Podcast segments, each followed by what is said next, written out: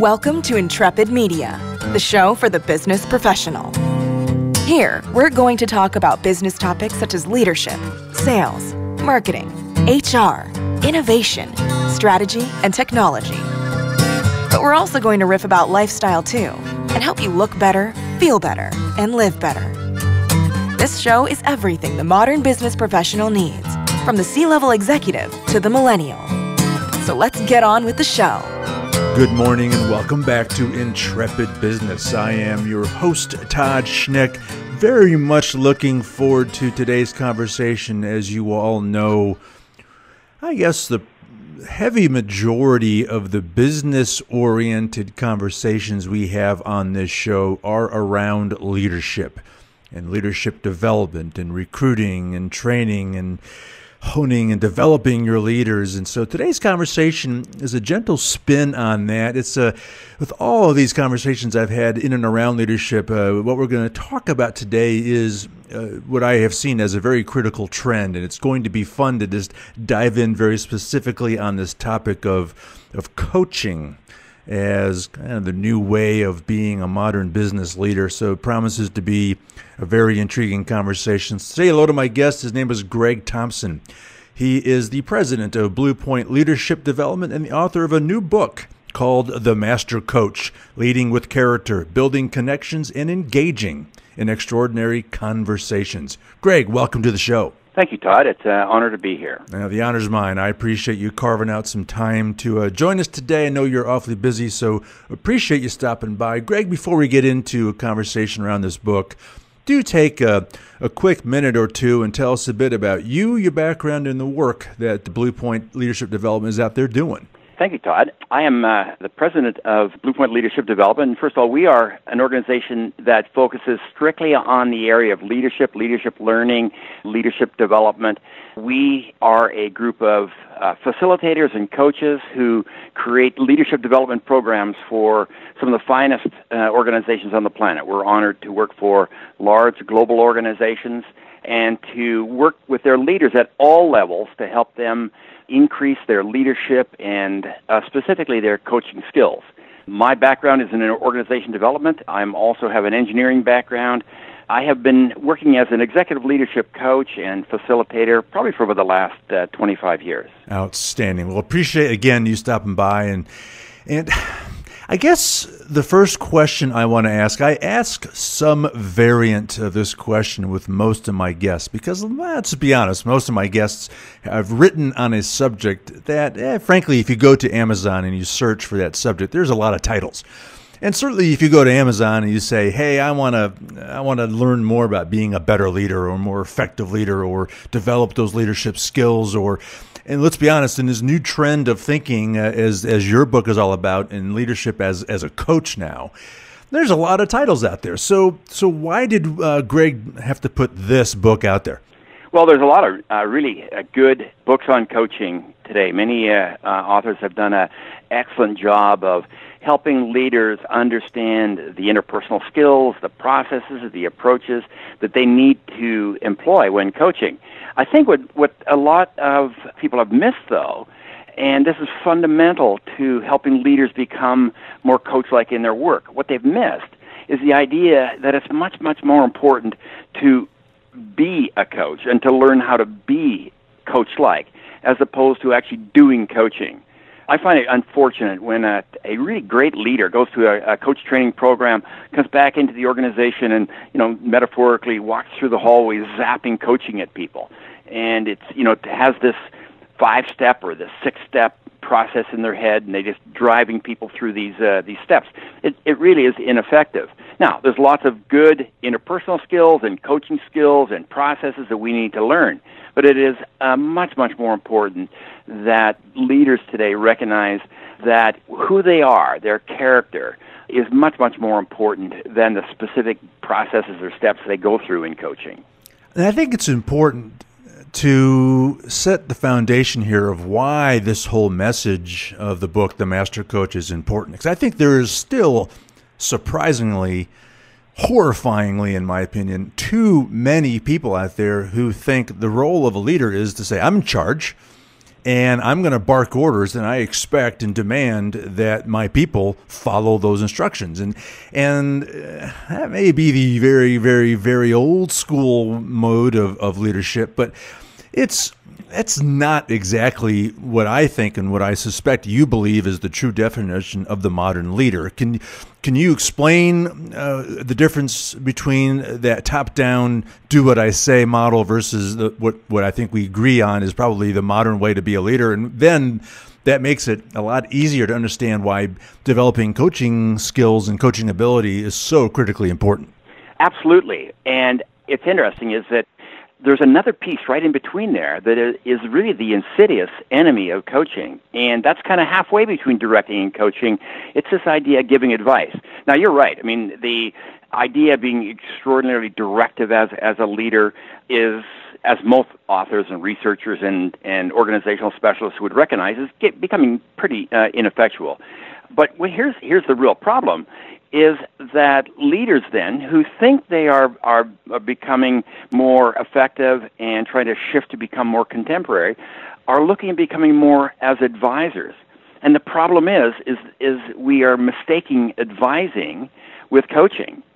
And if you, if you ask leaders, and we've asked thousands and thousands of leaders to go back in their history and identify somebody, somebody who was at the crossroads for them, somebody who was really uh, impactful in helping them make a shift in their thinking, their work, their career, something. And describe the qualities of that person. And it's fascinating. Never ever does somebody say, well, somebody gave me directions or somebody told me what to do. And this is the real fascinating one. We almost never ever hear that somebody gave me a nifty piece of advice. And most of our organizations uh, have leaders that are just prolific in the organization that consider their advice, giving advice all day long, as coaching. And real coaching is something different than that. So your directing is really the enemy of coaching, but it's getting to be an ancient enemy. The real enemy of coaching today in organizations is the advice giver. And it's not that advice isn't isn't important and valuable. It's just that it doesn't take the place of true coaching. Well, gosh, Gregg, I, am thinking now it's fascinating to hear you say that, and because how much business thought leadership has there been over, know, maybe the last five ish years or so, where they said the ultimate goal is not to be this top down manager, but is to be this quote trusted advisor. I mean, I, I see so many articles and books about this idea of becoming the trusted advisor. And let's be honest, a lot of that is perhaps in the context of being in sales. And yeah, I guess you do want to be a trusted advisor when you're trying to move a large, complex uh, business opportunity. But I think that's so. It sounds like that's there's there's a clear distinction between being an advisor and a coach. Can you, for someone listening who is saying, "All right, I, I want to get into this, I want to understand it, but I'm still confused," Can you just very clearly signify the difference between an advisor and a coach? Well, it, some of it really starts with fundamental intention. I like to give advice. We all like to give advice. I mean, uh, uh, you know, my ego is wrapped up in that. I'm a executive leadership coach, and so I love to give my clients advice if I've got some really good perspective that I think I could share with them. I mean, that feeds into my ego and my self-image and the like. Uh, and it's not that advice is never never helpful. It's just that it has such limited uh, impact. And the way to, to, to understand that is just to think about all the advice that we get all day long. We get an advice all day long. How much that really impacts us? Almost not at all. Very, very little. Now, if you but if you ask people like who really had an impact on you and what did they do? It's never giving advice. It is about things like somebody encouraged me, somebody challenged me, somebody just really listened to me, somebody told me a hard truth, somebody told me something that no one else cared enough about me to, to uh, confront me with, somebody saw something in me I couldn't even see in myself. Now, this one is fascinating. Is that, that as I mentioned just earlier, I'm a executive leadership coach, and I have the great honor of working with men and women that are quite senior, and most of them are closer to the ends of their careers than the beginning of their careers. And you know, when they reflect back on their beginnings, almost every one of them can identify that person who saw something in them they couldn't even see in themselves. Somebody who had confidence in them, somebody who gave them a new perspective in some way. And this is not giving you advice. Giving advice is coming out of our expertise and our own expertise and our experience.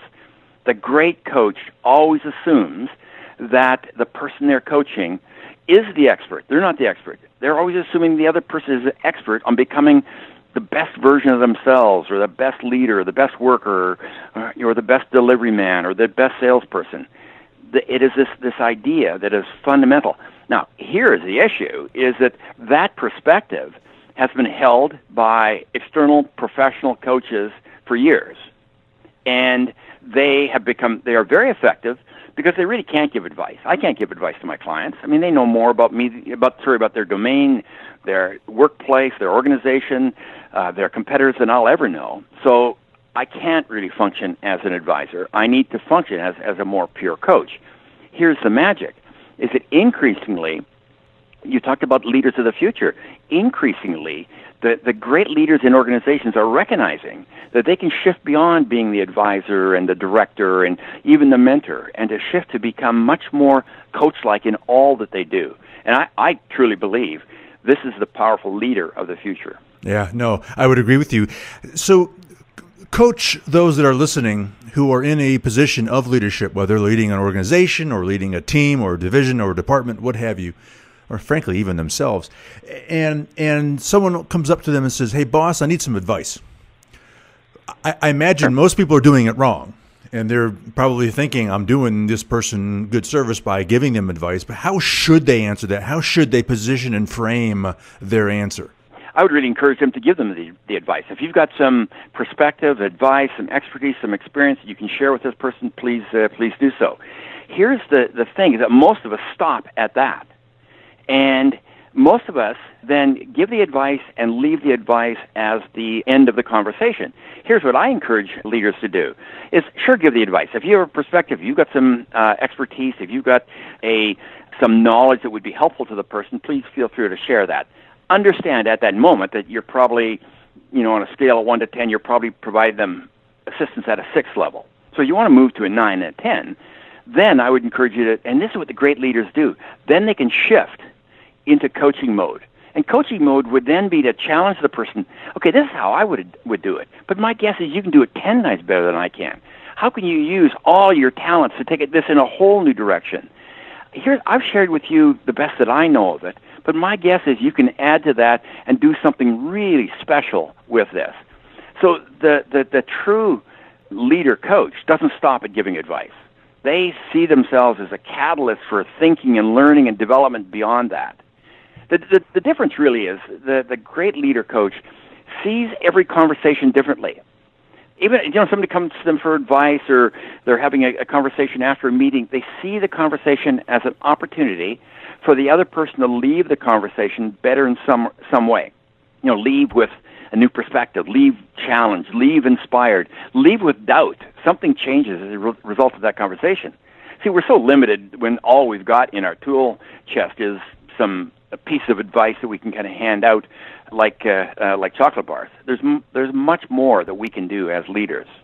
Yeah, and boy, that's where you become uh, uh, such an influence in a positive way on on someone and their career. It's fascinating. One quick final question before we get into uh, the, the meat of this book after we take this break is there's a lot of people out there that that are maybe resistant to being coached or, or even the idea of it is, is well, I know what I'm doing. Uh, how, how do you how do you, as someone who is in a position to be coached by someone who is doing it correctly and with the best and sincerest uh, of, of, love and intention, is is taking good coaching and, and being receptive to it and, and seeing that as a gift and not as a parental teaching you morals and lessons positioning? Yeah, it, it that is uh, that's interesting, and and you know I I recognize that not everybody at every moment in their life is really interested in you know a deep conversation about their learning and their opportunities for growth and change and career development. Uh, the however is this is that, and I've asked this question literally of thousands and thousands of, uh, of participants in workshops and at speeches and the like. And the question is this: If there was somebody in your organization who you really trusted, I mean, you just really trusted this person, and you knew that they really wanted the very best for you. They wanted the very, very best for you. And you just you just respected this person for who he or she was. And they came to you and they said, "Listen, I have some some feedback uh, for you that I think would be helpful. I'd be happy to have a conversation with you to, to be to see what you might do with this this uh, this feedback. Would you want that person to come to you privately and start that conversation?" I can tell you, 95% of us put our hands up. See, here's here's the, the, the, bad news and the difficult thing for most of us in the organization is that this person, most of the people we see as being uncoachable, it's not that they're uncoachable. Uh, it's not that they're uncoachable. It's really easy for us to say, well, that person's uncoachable or doesn't want coaching. It's just it's it's it's that we have not earned the right to coach that person. Mm. We haven't. We're not the kind of leader that would be welcomed into that conversation. And can you imagine being the kind of leader that would be invited into those kinds of conversations? This is a challenge for us.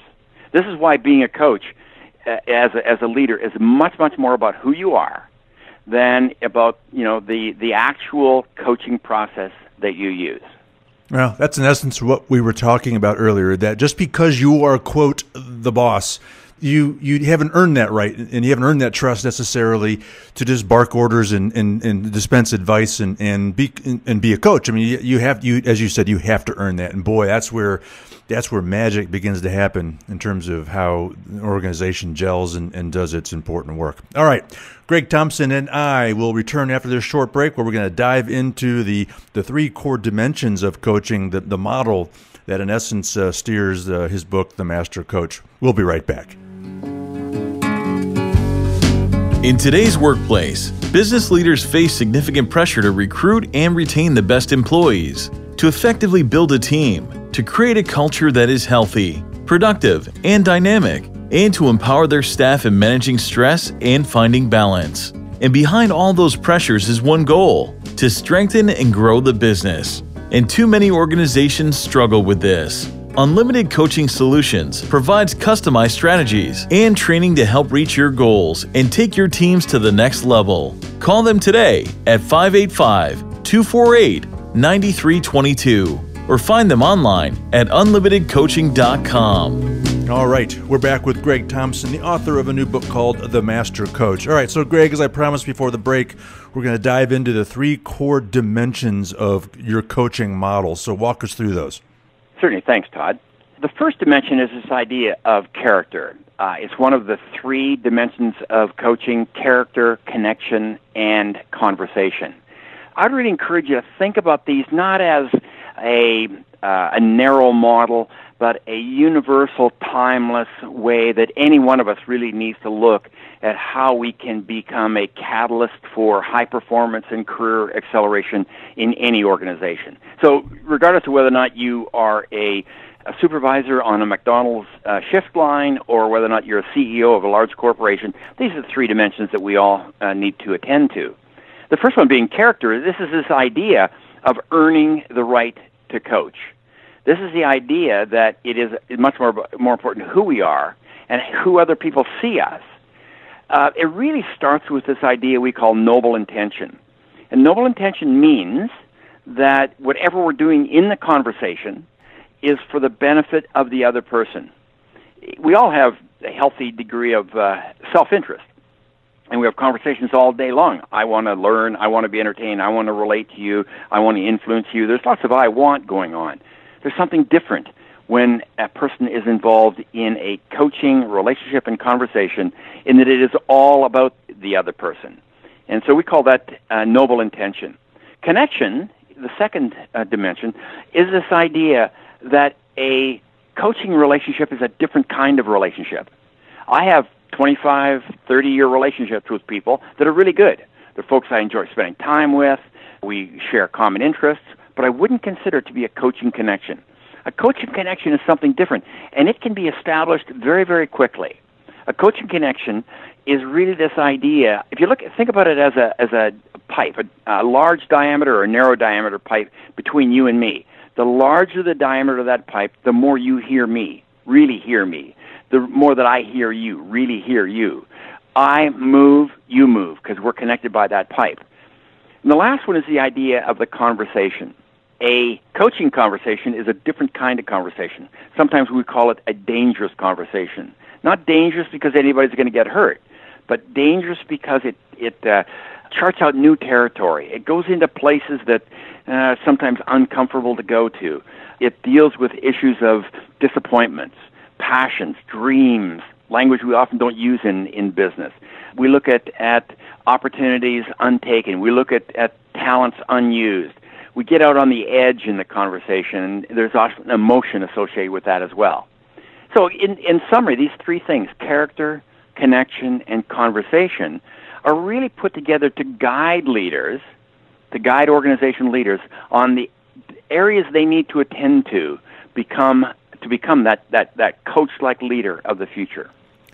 Gosh, I have a dozen questions off of that model that I want to. I want to go. Let me ask this one. This I think is intriguing. This idea of connection, and a theme that you've said several times in this conversation, earning the right to be someone's uh, trusted coach, is I think this.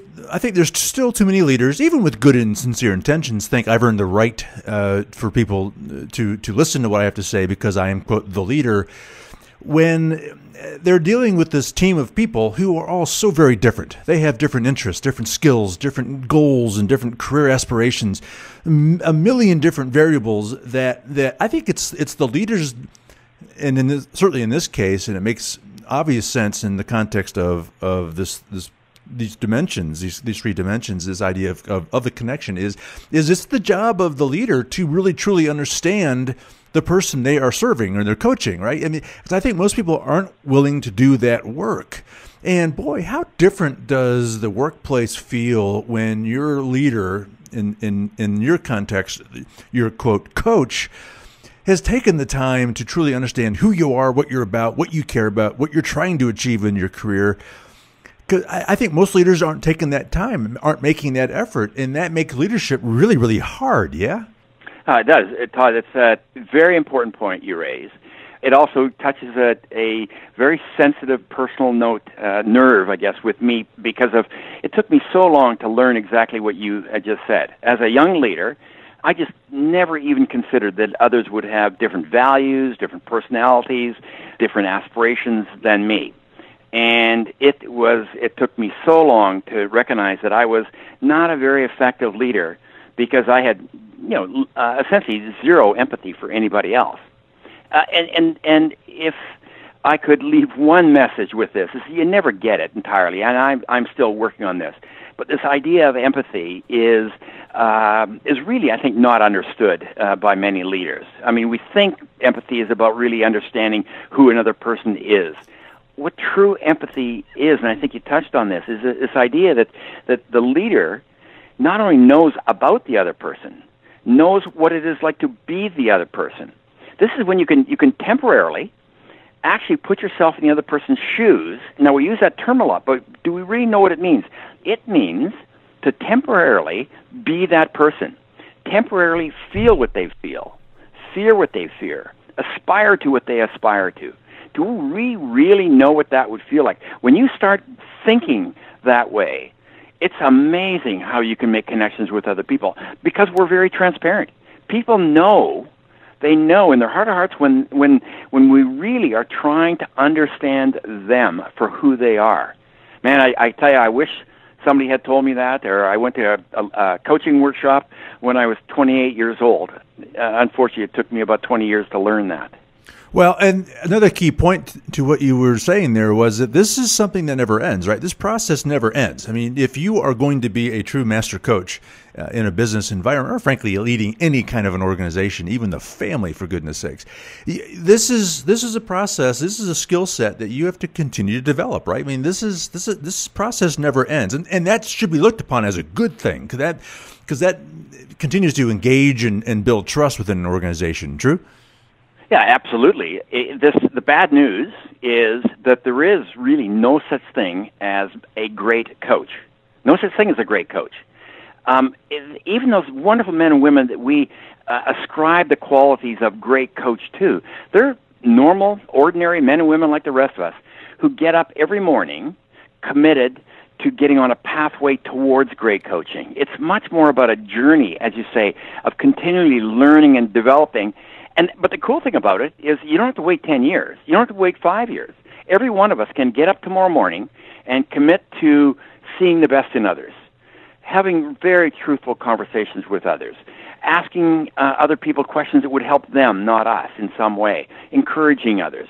It is this idea of great coaching. The cool thing is we can all do it. The the bad thing is, or the challenging thing is, as you say, it's a career long endeavor. Well, and like I said, that should be looked upon as a cool thing because then, then that that that it just adds a whole different element to the relationships you have in an organization. Well, I, I could ramble on that forever. I guess what I want to do to wrap this up is is talk about how to build a coaching culture within an organization. So someone listening to this who is beginning to see the magic in it and beginning to understand the possibilities and how it's just going to be a complete game changer within the interpersonal relationships in an organization. I, but so they want they say, all right, well, I want to begin to move this direction. I want to begin to to evolve this within our organization. So I have to bring a coaching culture into into this organization. I don't know that it happens overnight. The, the the the desire can happen overnight, but how do you begin to do that, and how do you sustain it? Well, it, there's a lot of different viewpoints of, of how you change culture, even a lot of different viewpoints in, in terms of what culture is. I like the definition that, that culture is the way we think, act, and interact. So if you take that into, into coaching, it's really we think like coaches, we act like coaches, and we interact in a coach-like way. So if you really look at a, at a, a culture that is a coach-like culture, I really believe that it really needs to start at the top. Now, there's lots of different ways you can change culture. You can start a lot of fires down below and low, low in the organization. You kind of start in the middle and work up and work down. But a coaching culture, if you really understand what it is, it's a culture where high performance, learning, and talent development is greatly valued. And that really needs to, to start at the, at the top of the house. Now, that's really the first step like how many organizations uh, say human resources are our most important asset? Oh, you most. know, really? Yeah, really? Yeah. See, here's here's the interesting thing, is that we measure what we value in organizations and in companies. We measure margins, we measure market share, we measure sales, we measure revenue, we measure costs. We uh, we we measure what we value. So uh, when senior leaders start measuring in some way talent talent development, individual performance, and then people get excited about their opportunities within the organization, then you start to lay the foundation for a coaching culture. Then, when le- senior leaders start to model this idea that every conversation holds the potential of helping people increase their performance, learn, grow, and develop. This is how a, uh, a shift towards a coaching culture happens. But it has to be the problem is most senior leaders when they want to move down this this this road, they talk a lot about it and they become advocates for it.